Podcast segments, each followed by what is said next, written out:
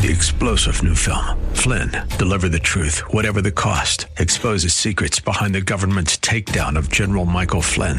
Flynn knew what the intel world had been up to. He ordered the first audit of the use of contractors. This set off alarm bells. He told the truth. He was the most dangerous person for Donald Trump to hire. They had to get rid of Flynn. Flynn, Deliver the Truth, Whatever the Cost. Available now. Watch it today. Go to SalemNow.com. SalemNow.com. From the streets of Melrose Park to the trading floor of the Merck, he's fought for every dollar he's ever earned. And now, with personal liberty and our system of capitalism under assault in America, he's here to seize back our rights from the government. With a cigar in one hand and a copy of the Declaration of Independence in the other, he's Sean Thompson. And this is The Sean Thompson Show. This looks like a job for me, so everybody just follow me, because we need a little controversy, because it feels so empty without me. All right, happy 2-year anniversary to us. You're the only one laughing, right. Sideshow Bob. 2 years, the destruction you've done to the principles of this country, let alone the security and safety of it. The well-being, it almost can't be quantified. But let's cover just a couple of those topics. What do you say, stupid? Are you in? I think you are. You got nothing else to say, do you? All right. Happy 2-year anniversary to us. Anyway. You're even dumber when you try to be cavalier. So Alphabet announces 12,000 layoffs. Ford lays off more people. Layoffs are through the moon. We are up against the debt ceiling. Did anybody hear anything today? We hit the debt ceiling yesterday. Just ignore it. Like every other Democrat, crackhead, scumbag, lowlife roach. Just ignore it. And the stock market will rally 331 points. You won't believe me, but that's what happened today. And mum's the word. Because now the Federal Reserve, the American government, is acting rogue once again. And it doesn't matter because there are no restraints on government. It can do whatever the frack it wants to, even when it kills people. And that's what we're doing right now. A Navy SEAL is dead, undeniable, among other Americans that we've been able to deny. There's been exchanges of prisoners between Russia and America because our prisoners are getting captured as they pretend to be the Ukrainian military. Not the Azovs or the Tornadoes, not the Nazi battalions, but just the standard backup ones. There had been a civil war in Ukraine that no one wants to talk about. For 8 years. For 8 years, people who were able to read said, what the hell is going on with Ukraine and Russia? And now we're supposed to take who I have determined, in my opinion, is the absolute wrong side. And aside from all of the refugees that are now here in this country, getting SSI, getting food stamps, getting all benefits that they never paid into, we're all supposed to sit down and shut up as this continued government borrows $4 billion a day, every day, regardless of the money it confiscates. And I was going through some of the numbers, and I remembered when the dimwit in diapers. I remembered when he said this as I was watching the news today, in between Davos. We've got a real good update in Davos, but here. And today I'm announcing the United States is prepared to commit more than $1 billion in humanitarian assistance to help get relief to millions of Ukrainians affected by the war in Ukraine. Oh, God. So aside from all of the help that we're paying for all of the refugees here, that's $1 billion for the refugees not here. And I have to listen to this idiot, the broker from Raytheon. Lloyd Austin was a bust out. He's worth $11 million. He didn't make any money in the military. He made it all when he was an arms dealer. Just like the Russian we gave back without the zippy music. Go, Victor Bout. Go, Victor. The only difference between Victor Bout and Lloyd Austin is Lloyd Austin has a costume he occasionally wears. Defense Secretary Lloyd Austin came to Germany to deliver a message, urging allies to ramp up their military aid to Ukraine. This is not a moment to slow down. It's a time to dig deeper. The Ukrainian people are watching us. First of all, I don't give a rip who's watching us, you fraud, because anybody with eyes and an IQ sees what you are. You're a liar, a fraud, and a war profiteer. And regardless of all of the deaths, the one thing you never want to do is hear the points of exactly why you're in this war. You do not want it to get out. Here are the undeniable facts. There are 25 to 30 U.S. funded biolabs in Ukraine, according to the U.S. government. Why? Why, Lloyd Austin, you war profiteer? Just like Victor Bout, without the clothes, the music, or the hookers, or probably the heterosexuality? Easy, Victor. We're going to get to you. We're talking about Lloyd now. The Kremlin is watching us. In history... No, the Kremlin is laughing at you. And they're also laughing at the American people who continue to blindfold themselves with the flag that you've desecrated, you fraud. ...is watching us. Also closely watching Ukrainian President Volodymyr Zelensky, who's made clear exactly what his troops need. Oh, I know what he needs. I know.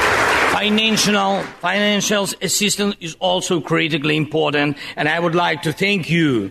Thank you very much. Thank you for both financial packages you have already provided us with and the ones you may be willing to decide on. There it is.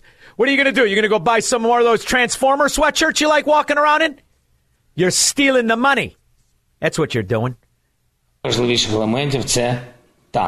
Namely tanks, modern Western ones, like Germany's Leopard 2 tanks used by armies across Europe. Berlin's hesitant to export them, concerned about... Boy, oh boy. The Germans. I wonder, are they going to just roll with that whole Azov tornado and just finally give in to what you really are? But can you imagine that in 10 years when we are sitting here, we have an implant in our brains? I think the son of the Nazi supports the war with Russia. They were big into the war in World War II with Russia. Nazis have been consistent, really, since Adolf Hitler was wearing Hugo Boss. Now they've got us in it. Not upping the ante. It wants Washington to send its Abrams tanks, which the U.S. says wouldn't be a good fit. And while Western allies talk it out, the Kremlin's already responded, saying that supplying such vehicles would cause more problems for the Ukrainian people. Yeah, because they're kicking their ass. Ukraine lost the war months ago. We're fighting the war. NATO's fighting the war. Poland, Germany, they're all fighting the war. Ukraine, it's gone. They're just running around Europe with our money. And they want to thank us to let us know it's an investment. Our money is not charity. Yes, it is. That's exactly what it is. It's charity, and it's a payoff. But they were very smart. Very, very smart. This has been a plan that's been in effect almost as long as the bioweapon COVID. Convincing that we should be providing for loan guarantees. And I went over, I guess, the 12th, 13th time to Kyiv. And by the way, before... the outright redistribution of the American people's money to the corrupt oligarch around Europe, we were doing something called loan guarantees, which means Ihor Kolomoisky would take out loans, never make payments, and they would go away. And that's why they always buy Democrat scoundrel politicians and Republicans. That's why, no matter how bad the war is, the Ukrainian lobbyists... they keep multiplying. We now have 5 times as many Ukrainian lobbyists in this country than we had prior to this funding of corruption. And I was supposed to announce that there was another $1 billion loan guarantee. And I had gotten a commitment from Poroshenko and from Yatsenyuk that they would take action against the state prosecutor, and they didn't. So they said they were walking out to press conference. I said, I'm not going to. We're not going to give you the $1 billion. They said, you have no authority. You're not the president. The president said, I said, call him. Money well invested. And now maybe there's some documents that can link this wrinkled-ass, dementia-ridden whore back to the crime that is the war in Ukraine that we're funding. But how are we going to figure it out? I think you're going to find there's nothing there. I have no regrets. I'm following what the lawyers have told me they want me to do. It's exactly what we're doing. There's no there. Thank you. All right. We found out Joe Biden's credo. That's my credo. No regrets. Mm-hmm. Just get some lawyers on the line. I want the record to show I don't know what questions I didn't answer. I'm prepared later. Thank you very much. Isn't that fantastic? And to think, we're only 2 years into this. All right. Happy 2-year anniversary to us.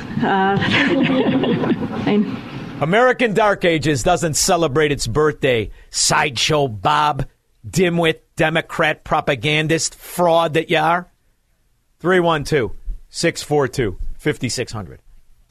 Make money, smoke cigars, and live free on the Sean Thompson Show on AM 560. The Answer. AM 560. The Answer. Not a word. The money continues to flow. There never was a debt ceiling. It's an illusion. It's a political talking point. It doesn't mean jack. If it did, all the money would stop for unjust wars. All of it would stop to people who are on our welfare that are not our citizens. But yet what they are supporters of our American version of corruption. The defense ministers meeting in Germany are well aware that turning the tide on Russia will likely mean more weapons, not less. Helena Humphreys, CBS News. What about the climate? Hey, Davos, what about the climate? Climate change and global warming as you blow this dung up. What's it do? CO2? We're going to do, what's the ESG rating of Raytheon or Lockheed Martin or Boeing? What's the ESG rating of government spending? So let me get this straight. You're going to tax the people for global warming. Then you're going to take their money and you're going to blow dung up. That's what you're going to do. Not to mention the money you're giving to non-citizens. Boy, it seems like a plot to suck out the wealth of the individual American in the name of spreading it, redistributing it to all of the cohorts of corruption and war profiteers like Victor Bout and Lloyd Austin and the guy with the Transformer sweatshirt on who keeps coming over here borrowing more money saying it's not charity. Fantastic Friday. Party like a Ukrainian lobbyist. And when your credit card bill is maxed out, act like Janet Yellen. Who gives a rip? Just keep spending. Huh, dummy? Cream Puff Jim. Here's a guy that voted for all this. How do you feel about all of this, you big dummy? I think it's time to mint a $1 trillion coin with Thomas Paine's push on it. You know, it's not going to be like those coins you grew up on where you could peel them back and eat the chocolate inside. You know, right? No, but I think it's about time we did. Because remember, Sean, man does not live by bread alone. So, anyway, you have a great weekend. But the good news is, Jim, you've been living on checks that haven't been balanced, and they just keep writing you to checks. God, what the hell's the difference, right? You're right. You're exactly right. You're exactly right. If the musical chairs stop, I'm doomed. Yeah, anyway. And you know the record. Any country that questions our dollar, we bomb the hell out of them. Thank you very much. We'll find out about what's going on at the Horn of Africa and the rest of that, too. Greg, Rogers Park. Hi, Sean. Happy New Year. Sean, first of all, I just want to thank you for having a podcast because it's nice to go back and listen to your interviews with your guests and other parts of the show. Well, let me tell you something. We had a fill-in for the lovely Honey Bunny yesterday who took a well-deserved day off. We had a guy in here, Square Toes Jim, who's kind of built like an egg with toothpicks on the bottom. He forgot to load the podcast. Either that or he simply didn't know how. Yeah. But thanks for doing the podcast. It's very nice of you. But I want to bring up right next to me here in Evanston, the idiots now are saying they want to ban natural gas altogether, not just for the stove, but for everything. So you can't have hot water heaters or everything. Yeah, you're gonna love the 18th century, and then it won't be long. We'll be back in the 17th century. You're gonna love it. It's a lot like now, except you're miserable and you die young and you live in a very what is approved way of green energy and ESGs, and the government will love it. They, however, they will have hot water. They will have cars and private planes. You, the plebe, you're going to get used to it. Greg, thank you very much for calling. And it kind of reminds me of Kamala Harris, the moron. I want you to see what her enlightening people as to yesterday, how electricity is working. Today, America has more than 500,000 miles of transmission lines, enough to wrap around the globe 24 times. These lines connect the power plants where electricity is created to homes and businesses and schools and Hey, stupid. I know it's Friday. You got your clothes on and you don't know what to do. But the what do you mean created? What do you mean created? You mean there's like a wizard and there's a magic potion? Or, dummy, is it coal, natural gas, oil, that blessing from Odin? Is it that? What exactly? How many things are the common denominator, all sharing the common denominator of oil? Huh, dimwit? Had 200 years to replace fossil fuels and been unable to do it. You know, they come up, well, renewables are going to replace fossil fuels. Well, renewables only generate electricity. Wind generates electricity. Sun generates electricity. Wind turbines, solar panels can manufacture nothing for society. In fact, if you look back at it, all the parts of wind turbines, all the parts of solar panels, it's all made with the derivatives manufactured from crude oil. The basic problem is they don't. Everything in your life is. Do you know why I'm here? There was a show that was on WLS, got to be 13 years ago. It had one Dan Proft and one Bruce Wolf. It's a Saturday, and I was listening to these two guys talk about oil, and I called in. Every single thing in our life, every piece of clothing, every roof tile, every wire, everything in your phone, everything that makes your life the luxury that it is oil. All of it. Oil is the greatest blessing to mankind. And these idiots, these 20-year-old spoiled brats, these imbeciles who are there because of their genitals, not their brain, like Kamala Harris, they're going to enlighten us all? You idiot. Hospitals across our nation. Think about it. Every time you turn on a light or charge your laptop or plug in your air conditioner, you should kiss oil. Get down on your knees, not the old-fashioned way. Get down on your knees and pray. Thank God for oil, you dimwit. Every luxury we have, everything we have, we owe to that. And you're attacking it, and you're going to make it more expensive, as you've always done. And when I say you, I mean the government. The government has always lied to the people about oil. They didn't want you to know how plentiful it was. They didn't want you to know that it's always here under every piece of dirt, depending on how far you dig. And you can make it synthetically. Yes, you can. All of these problems we have, they're man-made because we've let people get to office for their sexual proclivities, their sexual performance, like Kamala Harris, and for all other reasons other than their intellect. So let's listen to Mrs. Wizard. Or put leftovers in the fridge. Ooh. You rely on the power delivered by our nation's network of transmission lines. So why are you trying to ruin it, dimwit? By the way, you know what old real estate brokers who were swindlers used to say when they flicked the switch? Squirrel. ION. And this house comes with ION. Instant on lighting.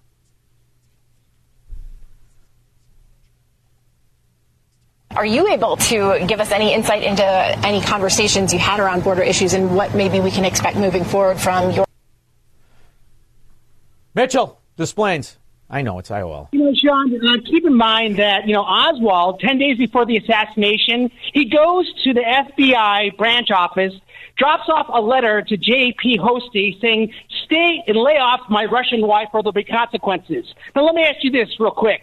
If you were about to kill the president of the United States, would you be dumb enough to go to the FBI branch office in Dallas, Texas, and drop up a letter and then kill the president and then go into a movie? Do you hear what I'm saying here, Daddy-O? I think we've all established that's just one of the lies. I'm more interested in the current lies that are killing people in real time, where we have our mercenaries. We pretend they are absent without leave from our military, their Navy SEALs, the billions upon billions of dollars. That's what I find to be atrocious. Glenn, Oakbrook. Hey, Sean. This Supreme Court, I can't find the leaker business, is a bunch of baloney. They can figure it out. They just choose not to. Do you know what I learned? I think it was Woodward. Did you know that Woodward has a very shady past, and he came out of naval intelligence? And he never really was a reporter before all of the scandal that happened with Nixon. This leaker issue, this is not leaker. This is the the psychological operation the government wants to have on the people, right? So all of this, all of what we're facing is different versions of propaganda, different layers, to where you have good people now supporting open and notorious corruption on all fronts. So when it comes from the Supreme Court, or when it comes from the military-industrial complex, or when it comes from Big Pharma, you have to realize what exactly is happening to the American people. For the first time, the government is open in its propaganda to the people. Thank you very much, Glenn. It's truly outrageous, and we're going to cover exactly what I mean by that in Davos and the money scheme of Pfizer and the rest of them, and the fraud in a vaccine that turns out to be really harming people. We'll discuss that and more when I get back. He will never negotiate his constitutional rights with the government. Live free or die on The Sean Thompson Show on AM 560. The Answer. AM 560. The Answer. So watching the debate only reaffirms my opinion of Chicago. Different versions of the same stupidity, different costumes, different outfits. All relatively ugly. What we need to do is return to a community policing strategy that has beat cops on every beat. Take the handcuffs off the police, put on people who was actually doing it. We need to listen more to our youth. What you're going to hear on this stage is the same old talking points from 40. Finally, one by one of these idiot Democrats I agree with.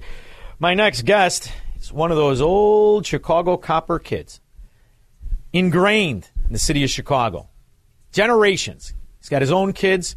And he wants things to change. He puts up a valiant effort.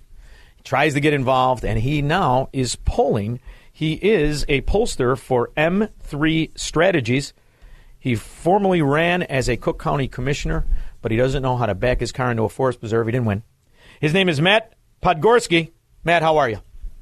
Great, Sean. Thanks for having me on. Hey, thanks for putting up the fight. As I watched that debacle last night, it was comical. I'm confused as to Lori Lightfoot's balding. You think she shaves that in? And does it distract from the fact that they're all pretty much promoting the same money black hole policies of fund losers and bailout unions? But did somebody shine? Was there an uptick? Is there a ray of possibility? I hate to comment on the debate. I'd rather stick to the objective numbers in the poll. But I do have a question for you. That maybe you're a worldly, well-read guy, and I like to think I am. But there's a word that keeps getting thrown around, and it just started coming around in the last 10 years. And I honestly don't know what it means. Equity. What does that mean?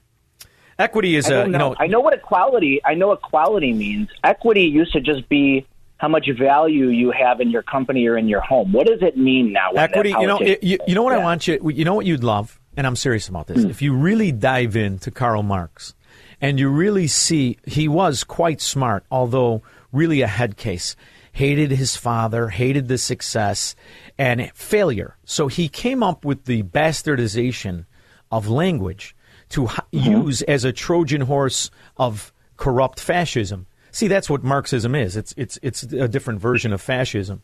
And they use this word that most people like you don't have, but you have the courage to say that that word is incorrect. And what they're trying to establish is equity in their community, all by people who are scum, all by people who do not contribute to the well-being of society. So in other words, can a drug dealer have equity? Of course not. He's a criminal. Can a drug addict have equity? Of course not. He's a roach. But they want you to feel like he's on par with the guy who gets up every morning, tired as a mother joner, gets up, takes a shower, goes to one job, then leaves that job, goes to another job. It's like the old Bronx Tale. Who's the tough guy? The half-ass guy? The guy who drives the bus every day. Or the guy that drives the bus. The guy that drives the bus is the tough guy, right? Got it. But they all had equity. Yeah. I can't understand it. I taught for 10 years at Northeastern. It was always equality. And all of a sudden one day I woke up and it's equity. I go, what the hell's going on? Anyway, I digress. To the poll, Sean, if we can. Yes. Did a poll that finished a couple days before the debate. And I've been doing some polling on this race for a couple of months now. And it may surprise some folks that we've got a new frontrunner now. Paul Vallas went from second place in my poll a month ago all the way up to first place with a rather substantial lead. He's at 26% with Chuy Garcia down to 19%. And then, interestingly, Brandon Johnson, who's a CTU-backed candidate, is in third place now. And our mayor has dropped all the way down to fourth. And I've never seen anything like this, where an incumbent mayor, first-term incumbent mayor, is almost certain to not make the runoff. And I'm curious to know what your thoughts are on that, if these numbers are hold or what.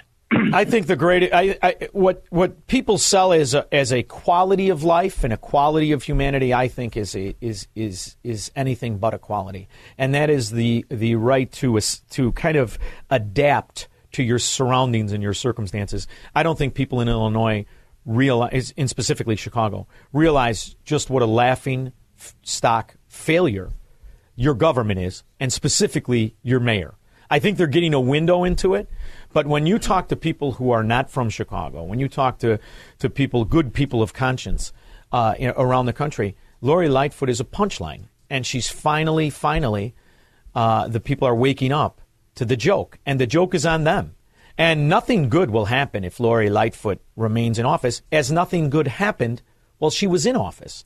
All you will get are excuses and lies with a bitter arrogance tone of achievement in her voice. She is the stereotypical Democrat, a failure and arrogant about it. I'll tell you one thing that struck me in this poll, but a lot of people have been trying to handicap this race, and they're trying to do it in a sort of 1983 lens of how Chicagoans vote. Back, and you know what I mean by that. Back when racial profile was the number one driver by far in how you voted in these aldermanic and mayoral elections, and it really has changed, because I was certain when these numbers came back that, you know, Paul Vallas's numbers were going to be driven almost exclusively within the white community, and Brandon Johnson was going to be, you know, seeing his surge in the black community. What I found was really quite the opposite. So Paul Vallas is in first place within the self-identified white voters. He's in second place within the self-identified Latino voters. But the most striking was he's in third place within the self-identified black or African-American voters. So he's beating four other black candidates out within the black vote. When I found that really, really interesting, I also saw that Brandon Johnson, his best demographic is amongst white voters as opposed to black voters, which really tells me it's really more about ideology. Yeah. Well, you know, Matt, sooner or later, the people who are in these ghettos that were constructed by policy, sooner or later they're going to wake up, and they're going to realize, hey, I'm being played, and they'll understand. And when you talk about CTU-backed people, this to me is the greatest outrage that there should be. You're spending $28,000. Per chair, per register, regardless of the kids that go to school. You have some schools where the attendance is a fraction of what the school's capable of holding, yet they continue to build more schools. And the reason is it's a money fraud to the CTU. And if you look at the parking lot, and then you look at the teachers themselves, who barely are articulate enough to be teachers, and yet you see 7% of the kids can read. If you are cumulatively going with fourth graders in Chicago, 7% of those kids can read. And you understand, why would society pay $28,000 a year for a product that has a better chance of being a prisoner, an illiterate prisoner, than a good citizen? At what point does that system break? And, you know, you think about the people that have made an exodus, and you got to figure we're almost there. But you'll find out in this election, as far as I'm concerned, because if they vote for one of these frauds, then I think you're going to be on the fast track. Paul Vallas, I disagree with him on many, many, many issues, but he's got some issues that would be an asset to the city of Chicago. But until you decide to prosecute the criminals and stop penalizing the good people, you're going to have a path to the same destination, in my opinion. Yeah, there's a lot of problems in Chicago, no doubt about it. And, you know, in the polling consistently across all demographics, ages, and everything shows that crime is the number 1, 2, and 3 issue. It wasn't necessarily statewide in this last governor's race, but when you look at Chicago proper, it's absolutely the top issue. And it just, I think it really comes down. LaSalle Financial District, 5 million empty square feet. That's game over, brother. That's game over. They're going to have to convert that to residential, and what's that going to do to the rest of the residential market. Well, that's right? Their plan. Their plan is to make that Section 8. They think they're smart. They're going to get their greasy Rescos and all the other developers that have been bribing these dimwits to fail. They're going to come in there. They're going to make a fortune on the grants and all the nonsense. And then you're going to turn it into a place nobody ever wants to go. Because here's the skinny. When people don't pay for where they live or how they live, those areas aren't good areas to be around. And for some reason, we can't figure that out. So, Sean, let me ask you, you don't live in Chicago anymore. You've gotten far away from it, and even when you're in town. Yeah. Who are you going to recommend to your voters to take a hard look at if they do live in the city of Chicago? I have a unique show. To me, their listeners are family, and I will never give them advice I wouldn't partake in. And I know that's not the answer you want. But sure, no, just curious. To me, you have one thing you can do, and that's to get your family to safety. And safety will not come with an election. It will not come. It's a mindset. I'm in Edison Park, so we have a little niche here of a mostly safe area, but it ain't as safe as it used to be. That's for sure. I'm very familiar with Edison Park. I have a nephew who's on the job, and I'm not going to say where he lives, but that area is still okay. But that's how outrageous it is. You're now, if you have enough cops on your block, enough men with guns who will protect the other people without, and enough men of character, then you're okay. But it's heartbreaking to see what goes on in Lincoln Park, in Wrigleyville, in just pick an area. There's no good area. And you see Michigan Avenue, and you realize the taxes you've driven out, and all you're relying on are property taxes, where right now the replacement rate is, a tenfold from where you could purchase the property, because the owners now want to get the hell out of there. This is it. It's over. So if you don't pull your head out of your derriere as a city and policies, and I'll see you later. You know what I mean? No, and it's interesting because the polling's so obvious that crime's the top issue. And somebody sent me a headline, a snapshot of something Chuy Garcia came out with. And of course they came up with their own public safety plan, which is, balanced and all that stuff. But he had to throw in there that he came up with a major idea for gender equity. And I just, when you're in this environment, it's the wartime president, right? It's the Tom Hagen versus other. The wartime president is telling us we need gender equity right now. We also have to focus on this. Crime is a problem everywhere. The only difference is who protects the honest citizens from the bad ones. That's the best place to live. There's crime in Florida, but if you commit it, your ass is going to prison till you forget your name. You're walking around like Joe Biden. You're not out the next day. So it's not just crime, it's the willingness to identify and punish. And the Democrat sewers do not have that anymore. So let them feast among their own. All right. I love you. I feel your pain. Went along with you. Thanks. Good luck. Stay safe. See you, bud. Right. Bye-bye. 312-642-5600. I was listening to the Sean Thompson show. I am saddened that this guy supposedly represents us. I mean, I am appalled. He's just disgusting, sexist pig, and an absolute disgrace. Thank you. From the streets of Melrose Park to the trading floor of the Merc, he's fought for every dollar he's ever earned. And now, with personal liberty and our system of capitalism under assault in America, he's here to seize back our rights from the government. With a cigar in one hand and a copy of the Declaration of Independence in the other, he's Sean Thompson. And this is The Sean Thompson Show. This looks like a job for me, so everybody just follow me, because we need a little controversy. Constitutional Republic, land of the free, home of the brave, liberty and justice for all. Poppycock. We are the victims of a psychological coup d'etat. We are now the willing, sometimes unwilling, but definitely the slaves of a corrupt oligarch-run system. It's not capitalism, it's corporatism. It's not based in property rights or the Enlightenment. We are a quasi-European socialist, top-down, authoritarian country. Sorry, it's just the way it is. My next guest is a professor, author of 12 books, including Thought Crime and Beyond Woke, distinguished fellow at Hillsdale College, former professor of liberal studies and global liberal studies at NYU. His new book, The Great Reset and the Struggle for Liberty, Unraveling the Global Agenda. His name is Dr. Michael Rectenwald.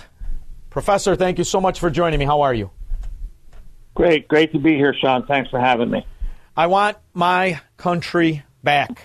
Debt ceilings, Congress, the Senate, it's all moot. None of it matters. We are a runaway totalitarian society, and if I don't like the policies, too bad. Absolutely. I mean, it's been rammed down our throats, and Biden is nothing but a puppet of these global totalitarian puppet masters, and he's doing their bidding, probably unwittingly because he doesn't know what's going on.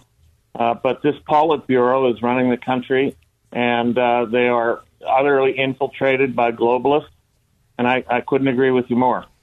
You know, Doctor, it's open and notorious, this so-called meeting at Davos, which I am astonished is legal for governors, congressmen, the head of the FBI, government officials to not only go to, but to base policy on. And aside from the fact that Klaus Schwab is the son of Eugen Schwab, a high-ranking Nazi, the manufacturer of flamethrowers during World War II. I mean, you know, I look at this. I look at what Ukraine is. I look at who their military is, the Azov Battalion and the Tornadoes. And I'm wondering, did the Nazis lose World War II? What the hell is going on here, Professor? It doesn't look like it, does it? I mean, we're seeing really a kind of new fascism here being instituted worldwide, you know, with the World Economic Forum as the quarterback, you know, executing the plays. And these plays are being called down from the booth, and the booth is really the International Monetary Fund, the Bank of International Settlements, the European Central Bank, the UN, and other like-minded globalist organizations and players.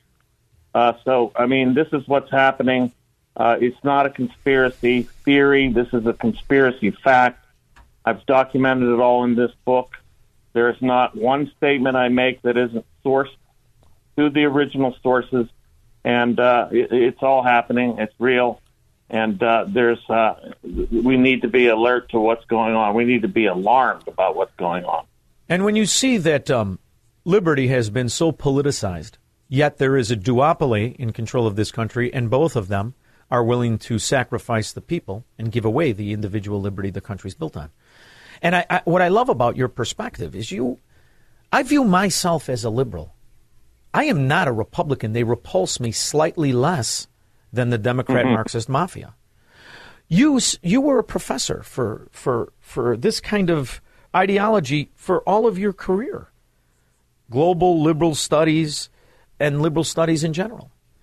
I don't think that what will save this country are the corporatist Republicans who have benefited from the corruption among our American oligarchs on Wall Street and all the rest of it, as we have this open bribery system of campaign contributions, as all of these political workers become multimillionaires because they circumvent the very taxes they cast on all of us. It's the only sector of our economy that's not taxed. Am I being too optimistic? I believe that what will save us is me, you, and people who formally called themselves the left, because it's not going to be the saving of the right, as they are go along to get along. They just want to do it in well-tailored suits. Yeah, I mean, what we're saying is basically we are dissidents, and that's the only real way to refer to us, I think, that makes any sense. It's not right-wing, it's not Republican, it's nothing but dissidents against the totalitarian regime. I've been saying this for some time, and the left, whatever they are, they're the foot soldiers. They are the minions of this regime. They are doing its bidding, unwittingly perhaps, but definitely.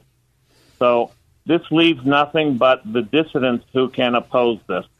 And we need to grow our numbers. We need to alert and awaken people, not to make them woke, but to make them awake to what this regime is up to. And the greatest asset to this new Fourth Reich, as I call it, the greatest asset was COVID. It forever changed the trajectory of the principles of this nation when good people willingly joined the cult of safety and at that moment stopped being suspicious of anything. and became like those Cubans who, rather than be outraged they have no food, just want to make sure their neighbor doesn't have any more food than they do. And you've seen this psychological coup d'etat. Once a nation has been broken of its dignity and its pride and its ideology of its own personal liberty, can it come back? Well, absolutely. I think it can, because there is a contingent in this country of resolute, dissident, liberty-loving and free market-loving people. And we have to understand that the free market is what guarantees our liberty. It is actually necessary for freedom.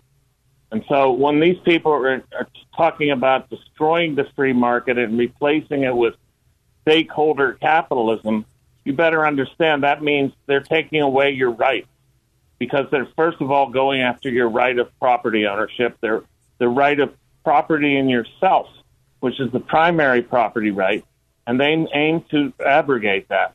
And they do it very, very subtly and surreptitiously, but they're doing it no less certainly. So I talk about all that in the book, and exactly what they're what their tricks are, exactly what their legerdemain involved. And it is very much a sleight of hand that's going on. My home state of Illinois has an unusual transformation that happened in a relatively short period of time.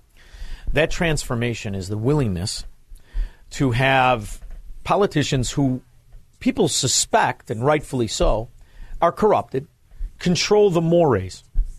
From COVID on, they now are passing unconstitutional laws every time they come together, whether it's an attack on the Second Amendment or an attack on property rights with very specific taxation and open racism practiced by the government. Now you have very little resistance. There was a mayoral debate last night in Chicago, and they're all versions of the same fascism. There has, however, been a mass exodus, as there has been in New York, in New Jersey and California. I remember reading a professor's book years and years ago. He was a former Soviet. He became a professor on the West Coast, and he predicted that America would break off into 6 countries. Isn't that a more likelihood? Not 6, but just a secession movement. And really more of an answer than to try to convince these people who have now tasted the power of fascism and they like it. Isn't it better to simply separate from them? Well, I think a secession in if not necessarily physically, geographically, that is really the right ethos that we need to follow. And that is to say, we must refuse this totalitarian regime. If we can cut the strings of the puppet masters from ourselves and from other, and have other people do the same individually, then we can undermine this agenda, at least as it applies to ourselves. And this is very much the key of what I'm arguing in the book. Effectively, we need a grand refusal, and this becomes a kind of clarion call to, we can't rely on our political leaders, that's for sure. They're doing us no good. This becomes a matter of individuals undertaking this on their own behalf, on the behalf of our descendants, of our posterity. If we don't do this, we will not leave a legacy of liberty for the future. No, and it's something, as you think back to it, aside from World War II, so many of the conflicts America has participated in hasn't been to squash the kind of government top-down totalitarianism of other countries, but it's been to coordinate with them.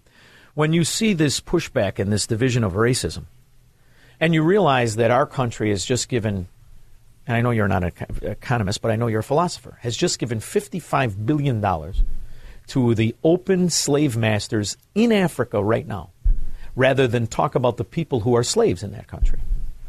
Do you think that the American citizen has just been stupefied and just beat up with mental abuse, that they're not outraged by this kind of what I think is an unconstitutional payoff to a country that's promoting slave masters, whether it be Africa or Saudi Arabia or so many other countries that we consider allies, and we pay them to stay in power?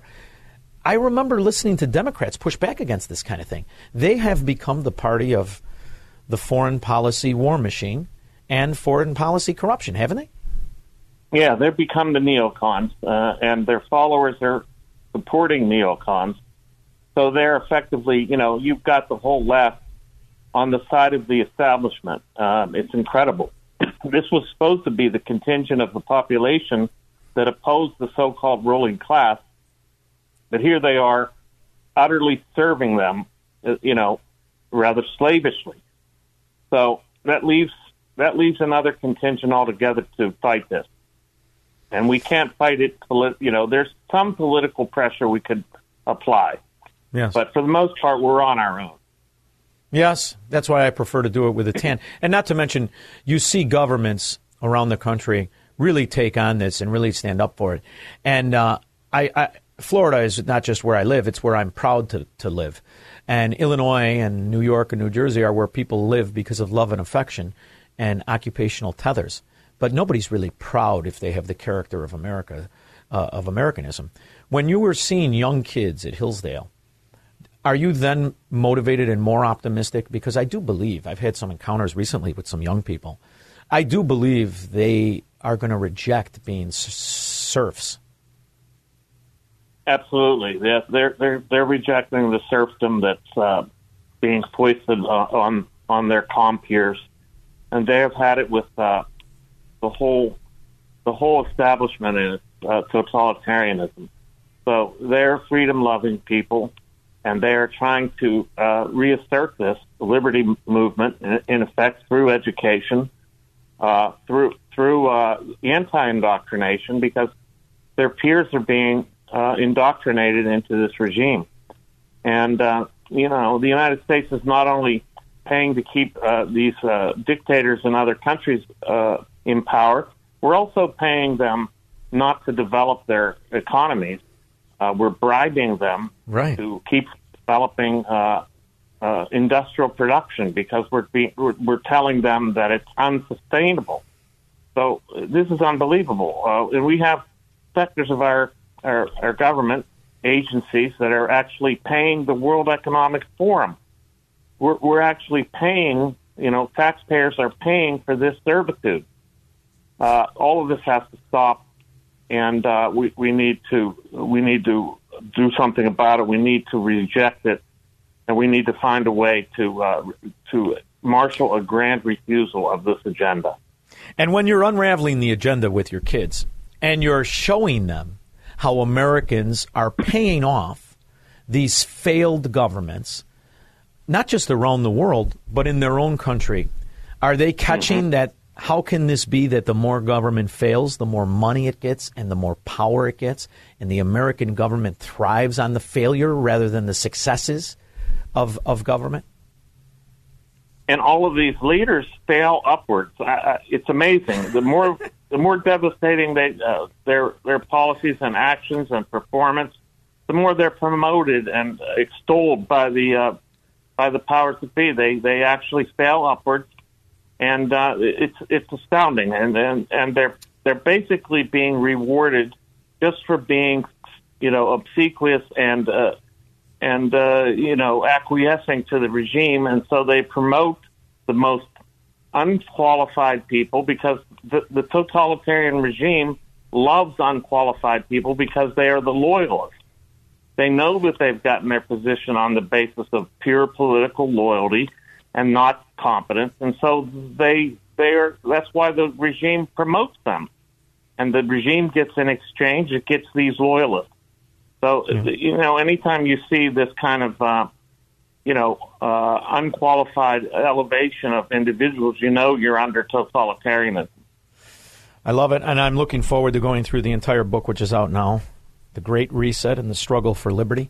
In the meantime, I know you're a professor and I know you're a philosopher, and I don't mean to talk religion per se, but have you come to the same conclusion I have after watching Davos, listening to Klaus Schwab? Do you believe that God has the sense of humor of Don Rickles, or is it just me? Well, I do believe that these people are, you know, whatever metaphysical, you know, point you want to make, these people are evil. Yes. They oppose the human race in general, They're against our interests, so they're evil, at least on a political and economic level. But they're also, I think, spiritually evil, and they show us this all the time. Dr. Michael Rectenwald, where can my people go to see some more of your writings and to purchase your book?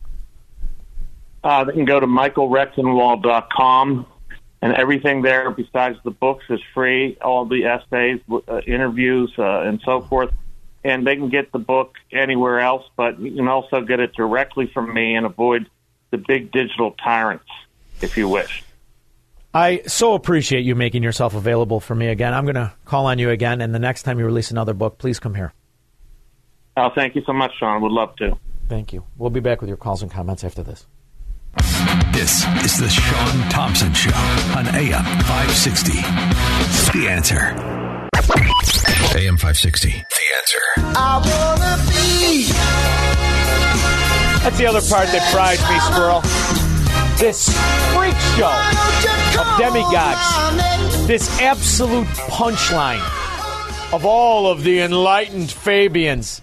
You frackin' morons. Put me in Davos. Put one sandwich in the middle on a table. Let's see who eats and who watches. I guarantee you I'm going to need a napkin every frackin' time. Tom in Blue Island. Sean, happy Friday. Great guest and a professor. Oh, brilliant guy, man. Just go check out some of his essays. Believe me, once you read them, you're going to buy the book. I hear you. The pollster, Sean. I grew up in Mount Greenwood. I'm a Mount Greenwood guy. If that guy thinks Paul Vallas is going to be the mayor of Chicago, he's out of his ever-loving mind. Well, he said that crime is the big issue in Chicago. Crime was the big issue when Fathead was running for governor, and they called the race in 7 minutes. Yeah. The days of Mount Greenwood and Beverly running the shots are gone, man. He's crazy. Well, he's a pollster, and he's a Chicagoan, and he has to.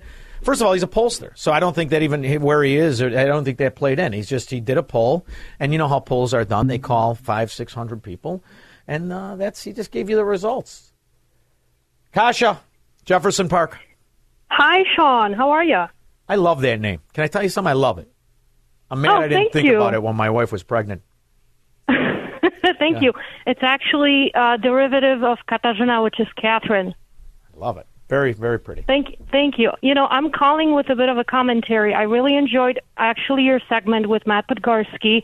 I hope Paul Vallas wins. I know he's not your favorite candidate. Of all the candidates, I must say he is my favorite so far, so I'm happy to see him. Well, Kasha, let me be clear. Out of what's there, he is my favorite candidate.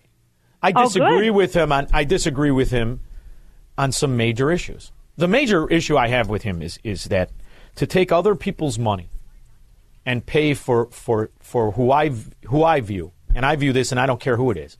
If you're willing to kill your child, I don't ever want you near me, around my family. But that's your decision, right? And in this society, they say, go ahead. I'm never going to say that's okay, number one. I think you have to be a real piece of garbage to kill your baby. I don't care who you are. But to take the money, what's the definition of extortion? What's the definition of intimidation? What's the definition of government abuse? Is to take the money of people like me, the producers. I'm not one of these scum Democrats who sits on his ass and waits for a handout.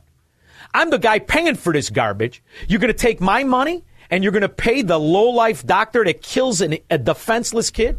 Now the deal's off. The deal's off. And he's not very clear. A woman's right to choose. Get the hell out of here. You're killing a frackin' baby. I'm so sick of having this conversation with mittens on.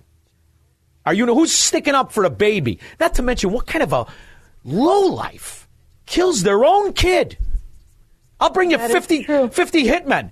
50 hitmen who've probably killed more people in heart attacks. I don't know one that would kill a stranger's kid, let alone their own. Forget about it. These are scum. Am I going to now reason with these people on the nuances of Keynesianism? I want them away from me by 1,000 miles. Thank you very much, Kasha. I love the name. Stay good. I hope you get your win. But then you let me talk to Paul Vallas over a hot dog, and I'll straighten him out. All right? All right. Thank you. Thank you, Sean. 312-642-5600. Broadcasting from the petri dish of corruption known as the state of Illinois. In the upper Midwest, the nation, and around the world. This is the Sean Thompson Show on AM 560. The Answer. AM 560. The Answer. Superman. In the meantime, elevated access for pilots who volunteer to fly passengers for free who seek abortion care. This is on NBC right now. So now you a pilot? We get an elevated status. Why? You fly the rats who are about to kill their babies to the states that kill them with other people's money. You don't even have the dignity to pay for your baby murder yourself, you low-life scumbag. And now there's a big rally. Let's take a look at the crowds. We'll revisit this on Monday. Let's see the crowds and the freak show that advocates for killing the baby. And I want to meet the caballeros that are knocking these heifers up, number one. And then we'll see the decent people who are fighting for the baby's life. Let's see that. And then let's just secede. We'll pay different taxes, the whole nine yards. We'll have our own military, our own everything, our own airports. And you guys could have all the states you already made sewers and ghettos. Just take them. After all, they're vacant anyway. Move everybody into Chicago, 5 million square feet, because the dimwit who's balding like she was a middle-aged man because she's shaving it in her head, is chasing businesses out of the once great city of Chicago. Paul in Campton Hills. Yeah, Sean, it's simple about the male pattern baldness. It's really simple. It's in an effort to, get the biggest peepee in Chicago. Let's do Schwansteiger. I feel better about Schwansteiger. She's pumping up the steroids, which is resulting in male pattern baldness. It's that simple. So you think she's writing it up like Lyle Alzado. Well, then what's with that body got going on? She's got hips like an Amish woman. There's no stir right there. She can throw the bra away and get a toupee. Oh, that's a freak show, buddy. My sympathies to her gynecologist, who I'm pretty sure takes the rest of the day off. Thank you, Paul. Appreciate the call. Rich, Indian Head Park. Hey, Sean, how you doing tonight? Splendid. Surprisingly well. It's the end of the world as we know it, and I feel fine. Right. Well, what I wanted to say is Biden never going to take any responsibility for what he does. He says that he doesn't have any regrets. Do you ever know a gangster? You ever know a scumbag thief? Did you ever grow up with a scumbag? You don't know one? Come on, you're from Indian Head Park. You didn't grow up with one scumbag? Yeah, they ever take responsibility? They're scum. No. But what I'm saying is he has no regrets about Afghanistan. We lost 13 soldiers there. Whoa. He has no regrets. Whoa. And, 13 soldiers. And we lost thousands, brother. Thousands of men and women. I'm talking about military people. Oh, so am I. I'm talking about the military. So am I.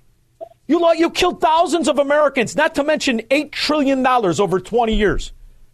Regrets. No, I'm talking about here's what he's got. He's got morons who can't read or think, who want something for nothing, who are more worried that their neighbor has something they don't have. He has communists and Marxists and Soviets and socialists. He has the greed. He's tapped the greed of the roach, of the leech. They're called Democrats. And they'll take anything. All you got to do is give them something. Hey, you want free cable? All right, good. Then steal and be responsible for murder and mayhem. And by the way, bribe slave masters in Africa and Saudi Arabia. They're good with that too. But then he says he won't. He's not going to change anything. And I have to agree with your last guest. What are we going to do about this? What can we possibly do? Secede. Because when I leave here, I'm putting the top down. Oh, it's a wonderful place to live. You'd love it. Thank you very much. You'd absolutely love it. Jimmy and I just had a meeting of the Florida cabinet, and we had a fellow, a great guy, who went over the Florida's bond ratings and all that other stuff. And so our debt per capita in the state of Florida is one of the lowest in the country. And then there's that. Success versus ghetto failure. And what's the answer for ghetto failure? Oh, I know. Just more money in the ghetto. Years ago, that has failed. I recognize that people in the city don't feel safe. Lightfoot tried to not... Does she recognize it when she's got her security crew drive into Elmhurst for an afternoon delight? Does she recognize that? you scumbag. You're used to it, though. You love it. Maybe you'll change the outfits, but it'll be the same policies. Anthony McHenry. John, I love you. God bless you. Oh. I wanted to say, I think Kamala Harris, you know, she was quiet the last couple of months. She wasn't quiet. She wasn't quiet with Willie Wilson or Willie Brown. That's what I mean. Or what's the other one? Who's the talk show guy? The Marine. Montel Williams. Remember when she used to parade around with Montel? Oh, yeah. Right. Yeah. I think she was lining up her nooner dates with Christopher Wray and Ferris Face. And I think she's the one that blew the whistle on the document. Look, she's so close to being in the captain's seat. Come on. And she thinks she's got a better chance of beating Michelle if she comes out of the closet as president versus running in a primary. What do you think? I think she's behind this whole fucking show. I couldn't pay attention after you said Kamala Harris and blew the whistle. Thank you very much, Anthony. It's just how my mind works. It's sick. Do you have any plans to visit the border in Arizona? I visited the border. I will not on this trip, but I have, and I will again. I flew by with my head down. That's how I like to travel. Craig in Mount Greenwood. Hey, Sean. Thanks for letting me be a part of your program. This show is really popular. There's a number of guys I told about it. Man, they're hooked. They're all listening. So it's really, it's very good. I'm loving it. I'm loving it. You're hitting out of the park because you hit the bullseyes all the time. All right, here's what I got to say about that Davos stuff. You got this fat liar, super insincere idiot, Gore, up there getting all dramatic. He does his tears. He does his yelling and screaming. He's got all this stuff going. He's talking about the rain bombs and boiling oceans and all stuff, worried about counting toilet paper. And hey, they got over 1,000 private jets. They're all over the world with private jets. What the hell are they doing? 1,500, brother. Didn't you hear me the other day? 1,500. And you can't land in Davos because Davos... It's like the hills are alive with the sound of music. It's absolutely lovely. So you have to land outside the hills. Then they take a helicopter into a helipad in Davos. Then they take an Escalade limousine. They're all Escalades. And they drive them to their luxurious stay. Are they electric powered? Are they powered by electric? The only thing that's electric powered is in the room in case Kamala Harris comes. That's it. Thank you very much, electric powered. What are you, nuts? Everything comes from oil. Every fracking thing, you idiots. You got nothing. You're all selling a scam. Your electric cars suck. Your windmills suck. Your solar panels suck. And they're all made of oil. Understand the definition of energy. Electricity can charge your iPhone, but it can't make your iPhone. It can make the defibrillator in the hospital work, but it can't make the defibrillator. You know, take a look in your house. Take a look at your workplace. He got for morons. Hospital. Try and identify something that was not made with fossil fuels. That's the problem. There is no backup plan. They're so motivated to go to zero emissions, they are forgetting the one basic fact. All the 6,000 products we have in our daily lives, communications, electronics, the medical industry, on and on and on. It's all made with fossil fuel. Yeah, it's all made with oil. Ask that 20-year-old bimbo, what's her name, the child actress, Greta Thornburg. Ask that dummy what she thinks. From your team. Sure. First of all, we have to, again, get Congress to act. I can't emphasize that enough. I mean, governors certainly are dealing with it on the front lines in a place like Arizona. You had Congress. Hey, Trump. You had Congress for 2 years. Hey, you, easy peasy, Trampola. You had Congress. Boy, you're virtually useless with your clothes on. Ignacio, Sugar Spring Grove. Hey, John. Yeah, hi, how are you? Hey, one thing that Lightfoot and her panhandling for the illegals money, and the same thing as the mayor of New York I'm not hearing much about, is the Democrat mantra is that illegals don't cost us any money. But yet these people are begging for money to pay for all the expenses of housing the illegals. Ignacio, did you see what the hotels in New York? Did you see the chaos? $500 a night. Yeah. Did you see the hotel by O'Hare? Chaos. Absolute chaos. And we pay for it, brother. You and me. And I can't help but notice your name, which I'm sure I'm butchering. That doesn't sound like a name you got from Holland. Where are you from? Cuba. There you go, brother. And you understand the psychological coup d'etat that this country is going under right now.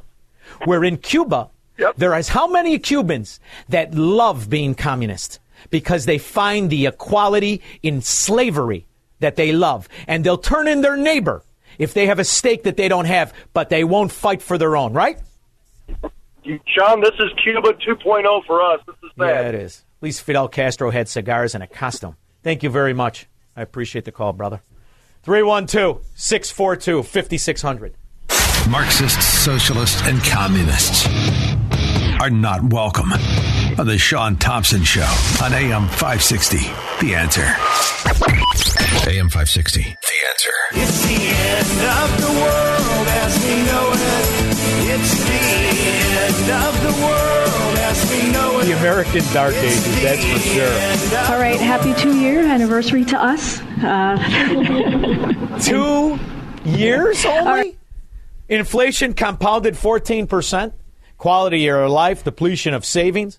People late on their mortgage, credit card debt through the roof, write-offs through the roof, late on mortgage payments. 63% of Americans not only living hand-to-mouth, but can't write a check for $700. And you did all that in 2 years?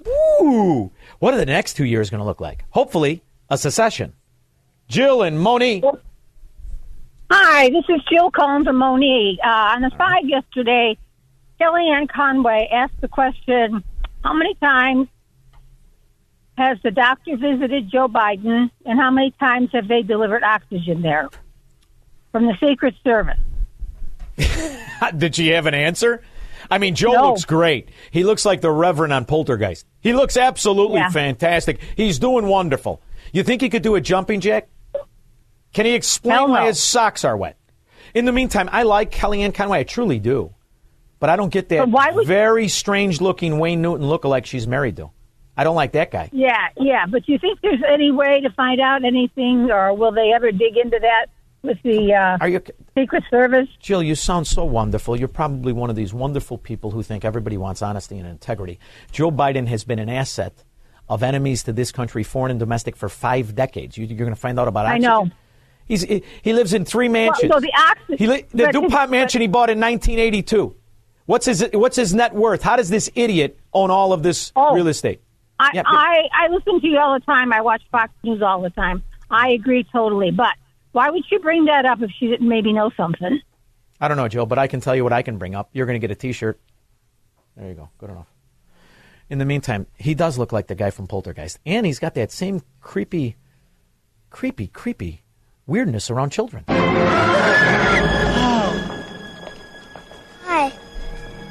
you lost, sweetheart? Are you afraid, honey? Well, why don't you come with me? Now, I sense a whisper there, don't you? Didn't you hear a whisper among that Poltergeist preacher? Well, let me be very clear. If any of these bills make it to my desk, I will veto them. I think we're on something. I think he was the Reverend and Poltergeist. There's no question about it. Gus in Greektown. God, I used to love going to Greektown, Gus. Yeah, it's not what it once was. But 2 things. Jesse Smollett, a few years ago, MAGA country, all that stuff, you don't hear a word out of it. Yeah. And every time I hear about Davros, I think of Kojak. Oh, come on. Now, you're obviously Greek, right? You can't put Telly Savalas, a man, with the son of a Nazi, Klaus Schwab, just because they're bald.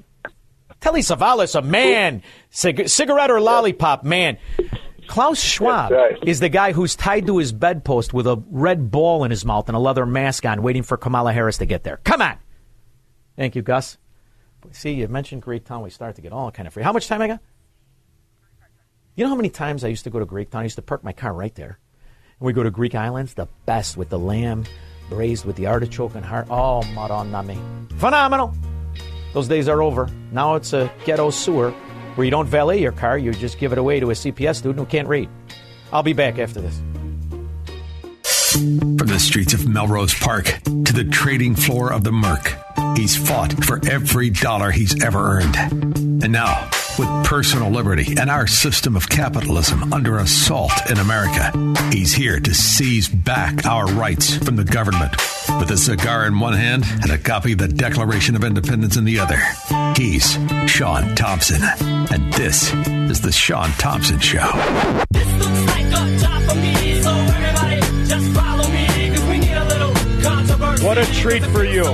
He was the U.S. ambassador to the Netherlands during the Trump administration. He served 18 years in the U.S.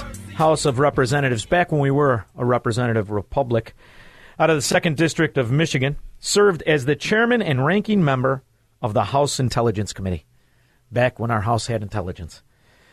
He is Peter Hoekstra. It is another segment of Pete and Sean Save the World. I like to do Sean and Pete, but we'll do Pete and Sean. How are you, Pete? I'm doing just fine. Great to be with you. Thank you. I am fine with Sean and Pete. All right, good. We're going to go with Sean and Pete. And then in the meantime, Sean and Pete wouldn't allow a lot of the skullduggery that's going on right now. We wouldn't allow this. I really am upset that so many of the policies harm America and enrich all of the enemies to America that have bribed the crack whoremongering son of the president. Couldn't have said it any better myself. I mean, it's astonishing. When I see, I think of you often, in particular when I see policies of open bribery and an open payoff by the sitting president and the Democrat mafia. For instance, let me just give you one. And I know, you know, we could talk about a lot of stuff. When I saw $55 billion just go to the continent of Africa, I knew that this wasn't going to go to the people who do not have plumbing or the slaves in the open slave markets in Libya. I knew it wasn't going to go to help any of them. It's, in fact, going to go to the slave masters. And there's no specificity to any of the policies. How is this possible? Well, it's really, Sean, it's a very interesting thing you bring up.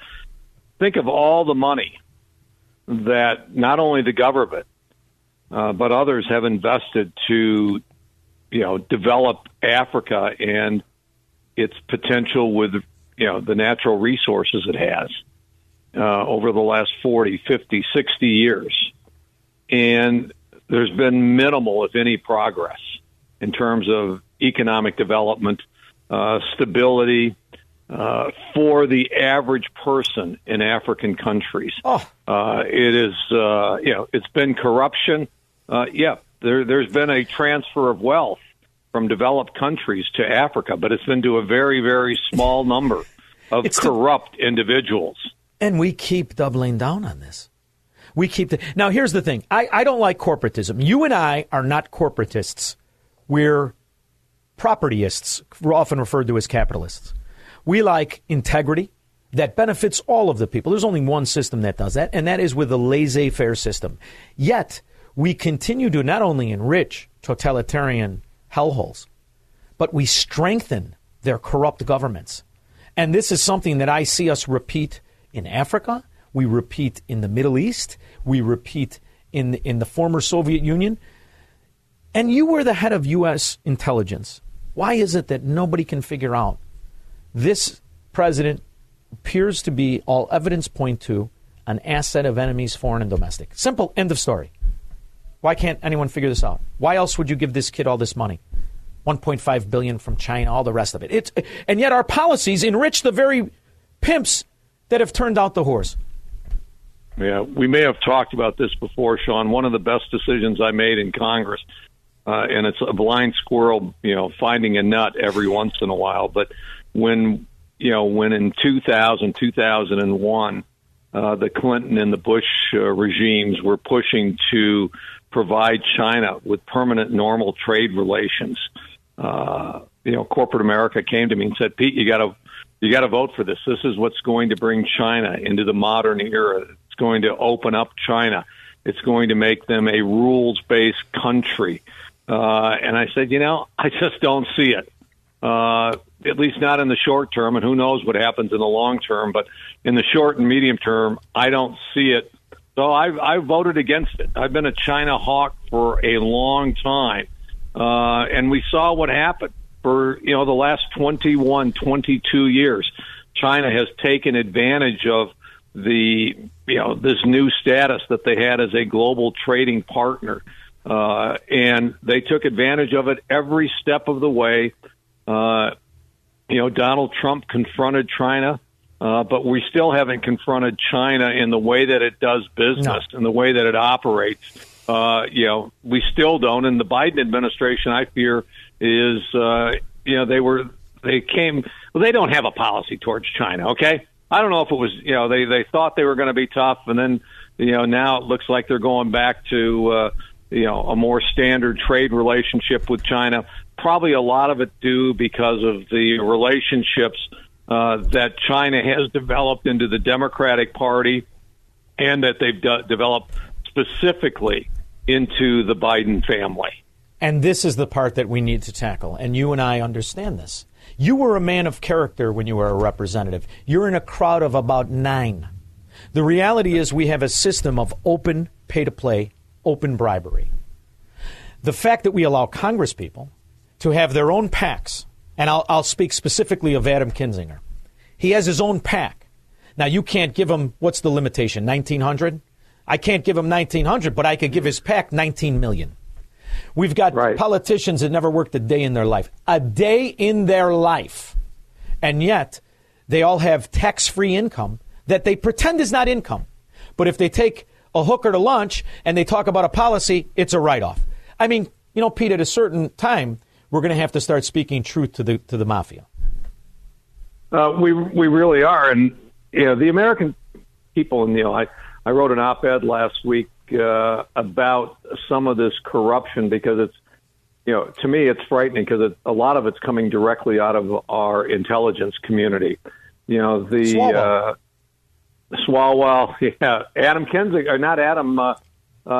Schiff. Oh, this is the guy. This was the chairman of the House Intelligence Committee, who goes on the floor of the House of Representatives and states to his colleagues, I have more information as chairman of the Intelligence Committee that right now we can't share with you, but let me tell you, we've got the goods on Donald Trump. And it's like 2-3 years later, no, you don't. You didn't then and you don't now, and you never had the goods on Donald Trump. But, and he was telling the American people, he was going on, the cable news show across the country, across all spectrums, telling them, we've got much more information that is so damning to Donald Trump. Just trust me.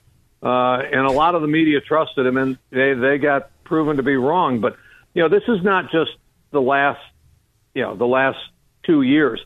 I go back, I left Congress in 2011.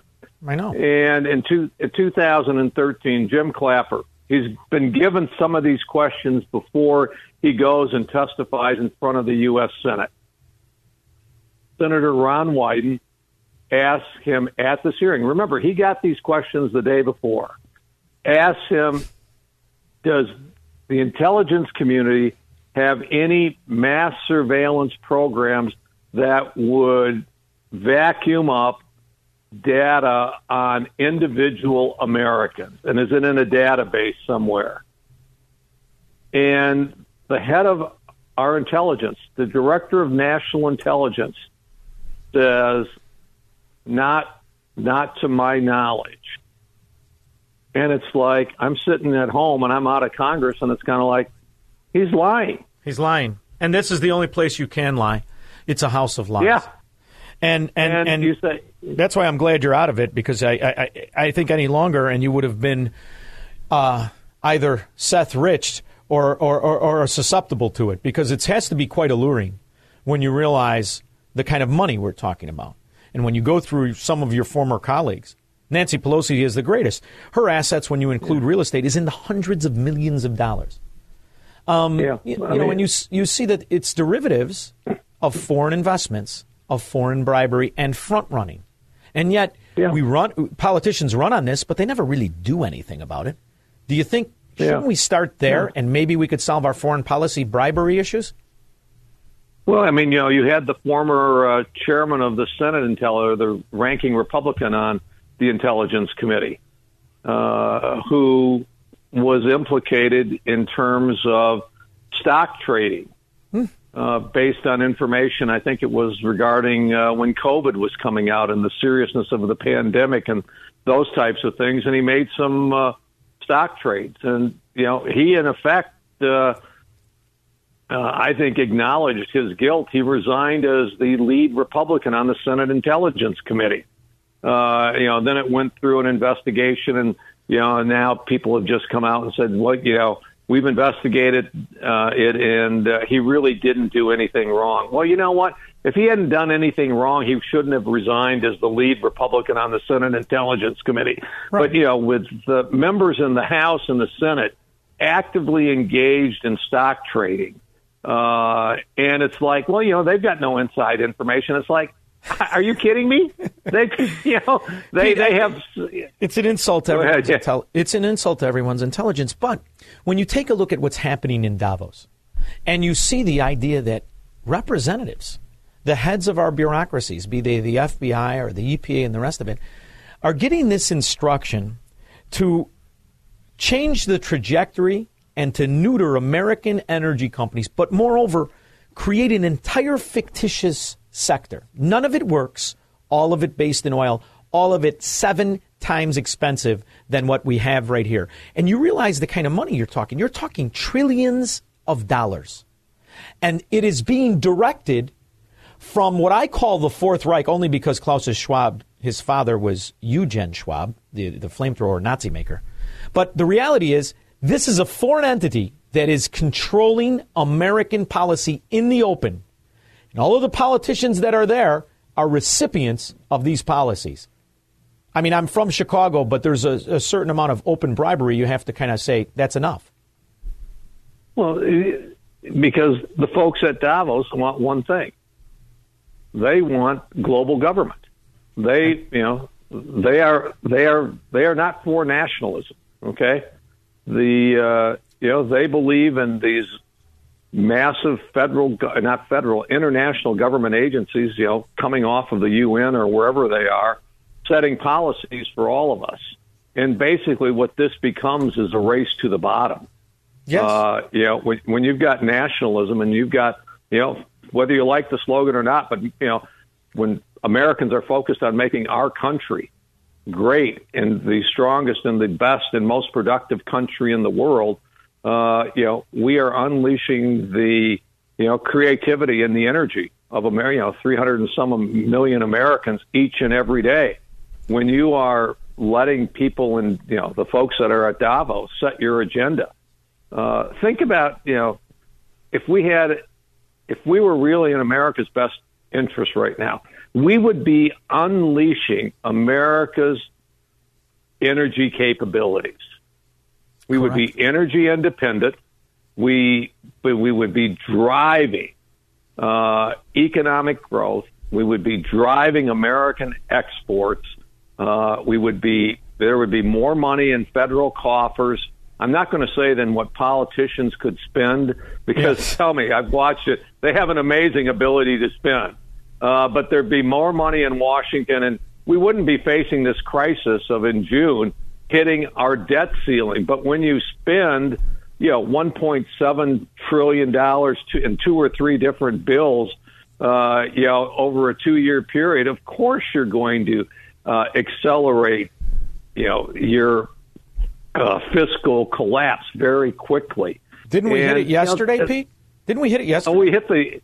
Oh, supposedly we hit the debt ceiling, but through these, now they call them extraordinary spending. And it's called just ignore it. Just ignore the damn rules. They can ignore it until they say that, we really won't hit it until, or we won't feel the impact until now with some great specificity. We won't hit this until June 5. And it's like, but, and we saw this before. I was there, for the only 4 years where we balanced the budget in the late 90s. Yes. And it was driven by economic growth, some fiscal restraint. We didn't decrease spending, and we reformed some, government entitlement programs, and we cut taxes, and that fueled our economy. And, the sad thing is we were bookended by the Bushes. Okay. Yes. We started the 90s with one Bush who said, read my lips, I won't increase taxes. And then we bookended that with, George Bush. Break the rules of capitalism to save it. That's my favorite. Yes. Yeah. And what did he do? He promised, the big thing was we were going to get rid of the Department of Education. And what did this Republican conservative president do? Gave us the biggest increase in the role of the federal government in education with no child left behind.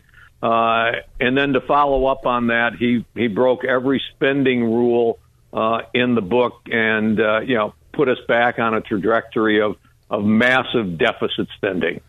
But you also had congressmen such as yourself who understood what a representative republic was and how important, the most important, Congress was.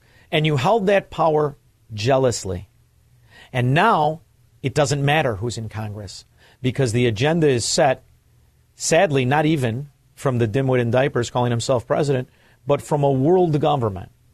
And these particular Republicans don't even want to have the argument. We talked more about the bastardization of the debt ceiling in this segment than they did all day yesterday or today because they don't want it to shut down.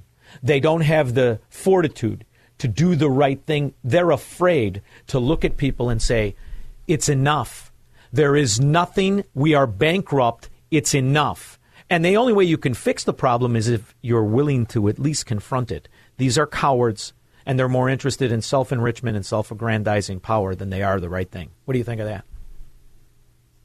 You're not going to get an argument from me, okay? We're going to see exactly what they're going to do over the next 4 to 5 months. But I think most Americans, again, realize that we are at the limit, okay? This cannot continue.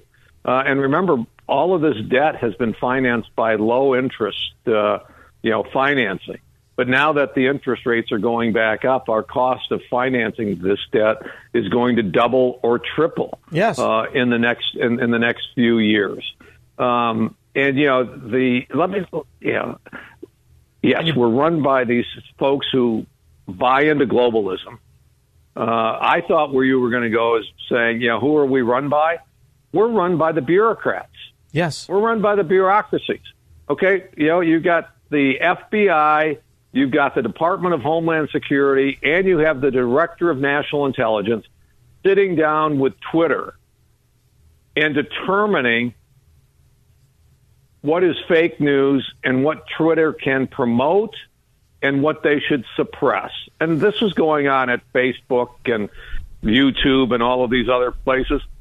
This is the bureaucrats censoring what we can go on. And you say, well, Pete, it's not that bad. And it's kind of like, well, wait a minute. No, they're the ones that, not only, censored the Hunter Biden laptop story, which could have changed an election. They're the ones that for two and a half years said, COVID, it's naturally occurring. And whereas 2.5 years later, there's more and more evidence that this came directly from a lab in China.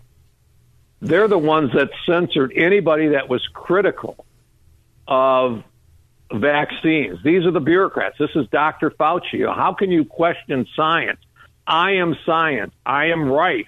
And now you have all of these reports and studies coming out and saying, these vaccines were never as good as what they were advertised to be.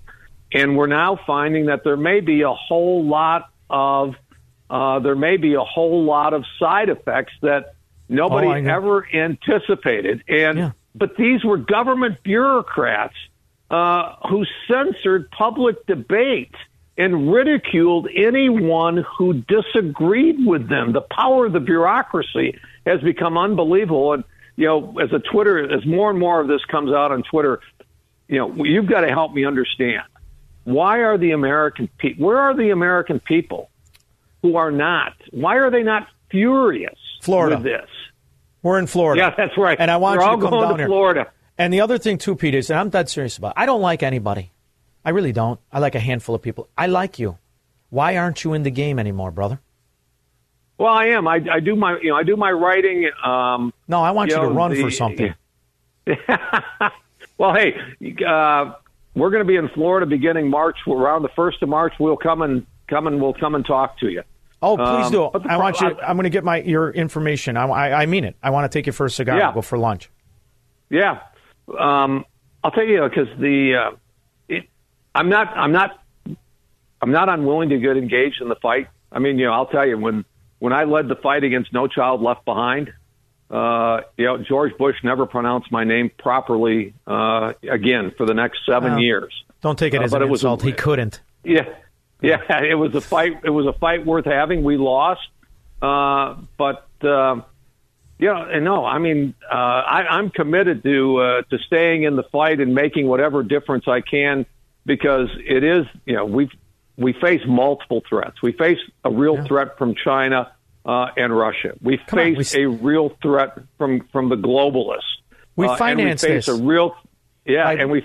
real threat from our own bureaucrats who believe they know better where this country needs to go than what we do. Come on, we start with T-shirts. We'll have to put your name first. Pete and Sean Save the World. Pete Hoekstra, thank you for not just coming on my show, but everything you did when you were in the sewer, the house of lies, and you stood for principle. That's exactly what we need. Pete Hoekstra, thank you. Always good to be with you. Hey, thank you. We'll be back with your calls and comments after this. This is the Sean Thompson Show, where Democrats are always wrong, Republicans are seldom right, and politicians are never, ever to be trusted. On AM 560, The Answer. AM 560, The Answer. What is this?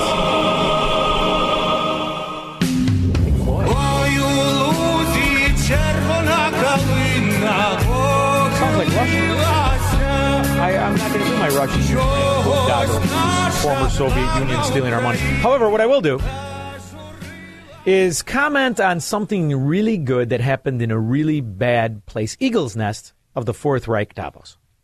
Now, before I play this clip, I want to articulate the biggest problem in Donald Trump's administration. And it probably comes from a decent place. Most decent people do this. They mistake, in the time of need, strangers as having the same intention and the same character and conscience of themselves. So they pretend that other people have those same good patriotic intentions. Big Pharma does not.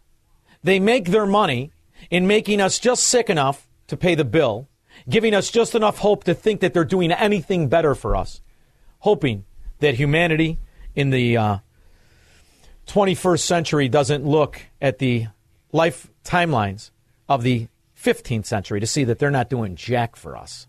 But in the meantime, when you turn to such culprits and such scoundrels as Pfizer, it's only because you don't know the history of Pfizer, Moderna, J&J, anything with the DuPont name and the rest of it. I'm honored to stand here today with dedicated colleagues from within the Department of Justice as well as beyond it to announce a historic settlement with Pfizer Incorporated, a pharmaceutical manufacturer, and its subsidiary Pharmacia and Upjohn Company, arising out of civil and criminal allegations relating to Pfizer's allegedly illegal promotion of various drugs. Illegal promotion of various drugs. Now, this was way back in 2010. But everybody should realize who this company is, the character they have, and the history of defrauding the people. Most notably, Bextra. In a combination civil and criminal settlement, Pfizer has agreed to pay $2.3 billion, the largest healthcare fraud settlement in the history of the Department of Justice.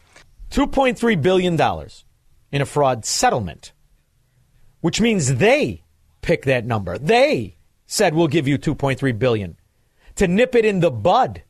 That's what nipping in the bud looks when Big Pharma settles. Now you have history of what this incompetent, corrupt company has done to mankind. Well, I'm delighted to be joined again by Professor Robert Clancy from Australia. Professor Clancy holds the Order of Australia, services to medicine and immunology. He's an emeritus professor of pathology and still does some work as a consultant physician. So, Robert, thank you for coming back and welcome, of course. My great pleasure, John.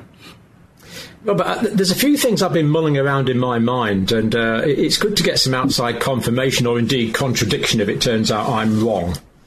But we believe that the UK government is planned a cooperation with Moderna to produce 250 million messenger ribonucleic acid vaccines a year in the UK, and there's a similar plant to producing 100 million doses of mRNA vaccine a year planned for Australia. But has any of it worked? Has any of it worked? What exactly has it done to people? John, I think that, firstly, that's absolutely right. We know that the messenger RNA vaccines are systemically spread.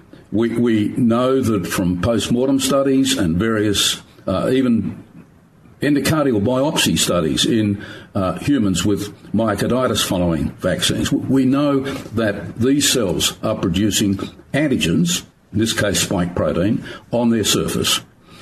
We know that spike protein can be found in the blood for weeks, at least weeks, after the vaccine.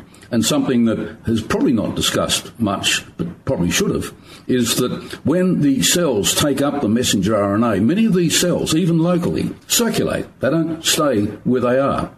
They're not static. And so there is no question that messenger RNA is going to be expressing its antigen, its protein that it's coding for, throughout the body. Now, that's why it's leading to things like stroke, Bell's palsy, the Jimmy leg, and unexplained sudden deaths, heart attacks, blood clots, and all kinds of problems. So in Davos, the CEO of Pfizer was confronted by a Canadian news organization named Rebel News. And I'll tell you what, I am a fan of these guys. Mr. Borla, can I ask you, when did you know that the vaccines didn't stop transmission? How long did you know that without saying it publicly? Thank you very much. Why would you answer that question? I mean, we now know that the vaccines didn't stop transmission, but why did you keep it secret? You said it was 100% effective, then 90%, then 80%, then 70%. But we now know that the vaccines do not stop transmission. The whole time he's scampering away. Why did you keep that secret? Have a nice day. I won't have a nice day until I know the answer. Why did you keep it a secret that your vaccine did not stop transmission?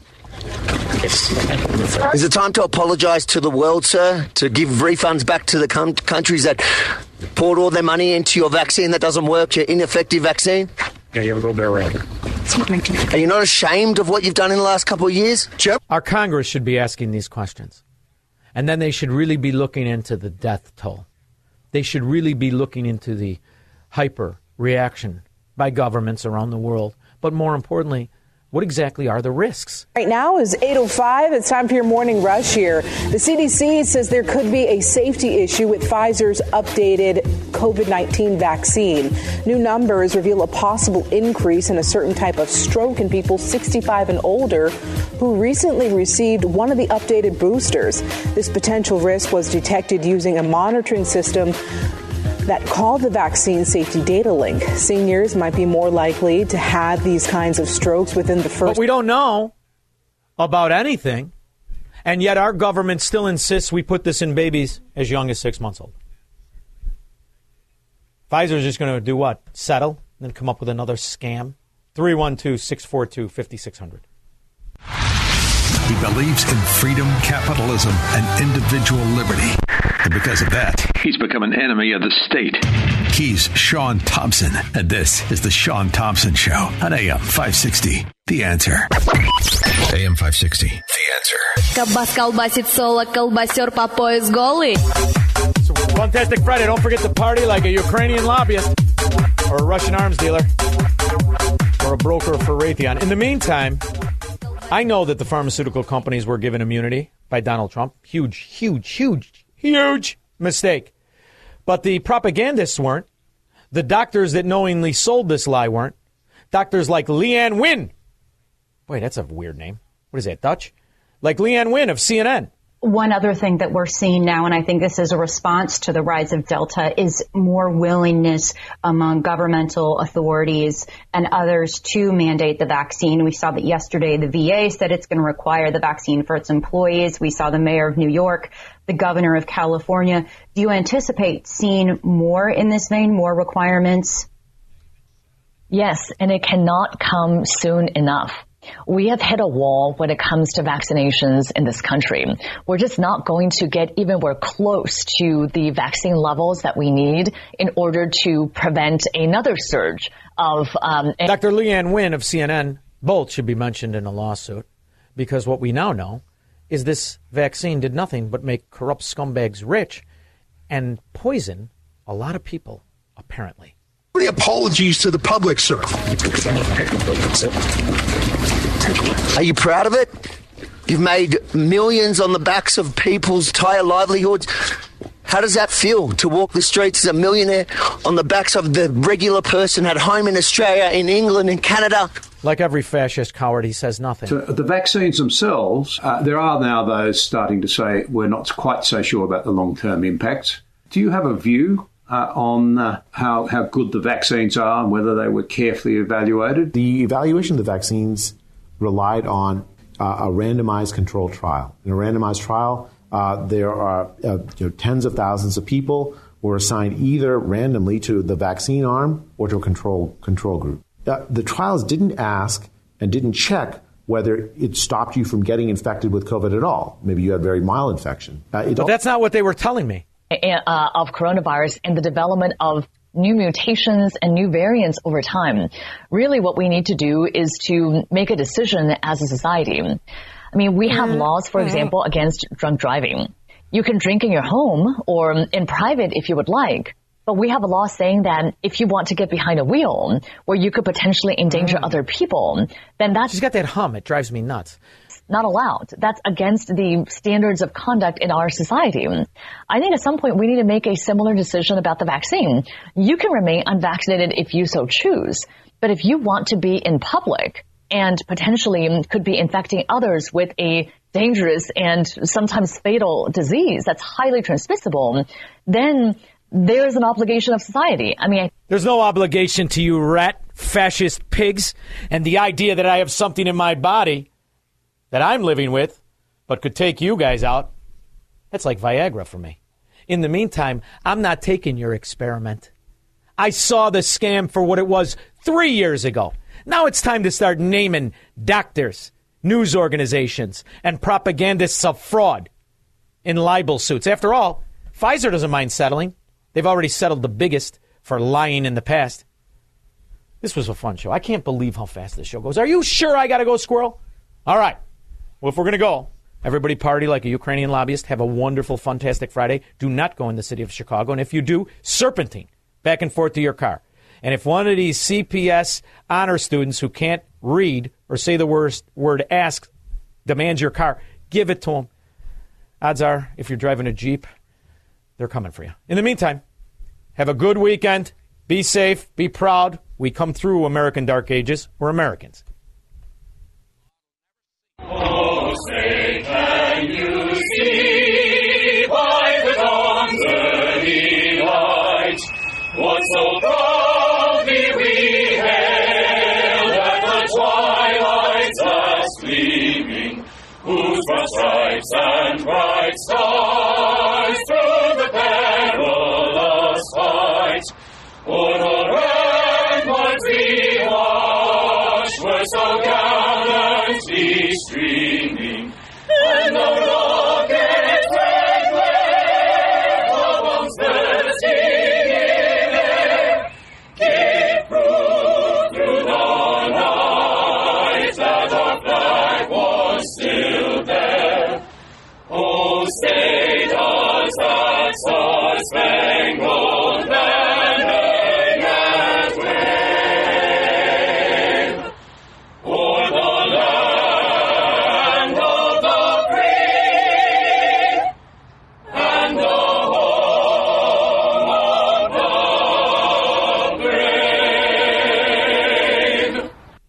Stay safe. Have a good weekend. Talk to you on Monday. Don't just have a great night. Have an American night. 3-star General Michael J. Flynn, head of the Pentagon Intelligence Agency, knew all the government's dirty secrets. He was one of the most respected generals in the military. Flynn knew what the intel world had been up to. He understood its funding. He ordered the first audit of the use of contractors. This set off alarm bells. The explosive new documentary, Flynn, Deliver the Truth, Whatever the Cost, and covers the facts behind this scandal. Flynn told the truth. He was the most dangerous person for Donald Trump to hire. I find out the worst enemy that I'm going to face in my life is right here in America. They took my assessment and they wanted me to change it. And I was like, I'm not changing it. They had to get rid of Flynn. With in-depth interviews, archival footage, and never-before-seen personal records of the man behind the headlines. I just felt like I was drowning. Flynn, Deliver the Truth, Whatever the Cost. Available now. Watch it today. Go to SalemNow.com. SalemNow.com.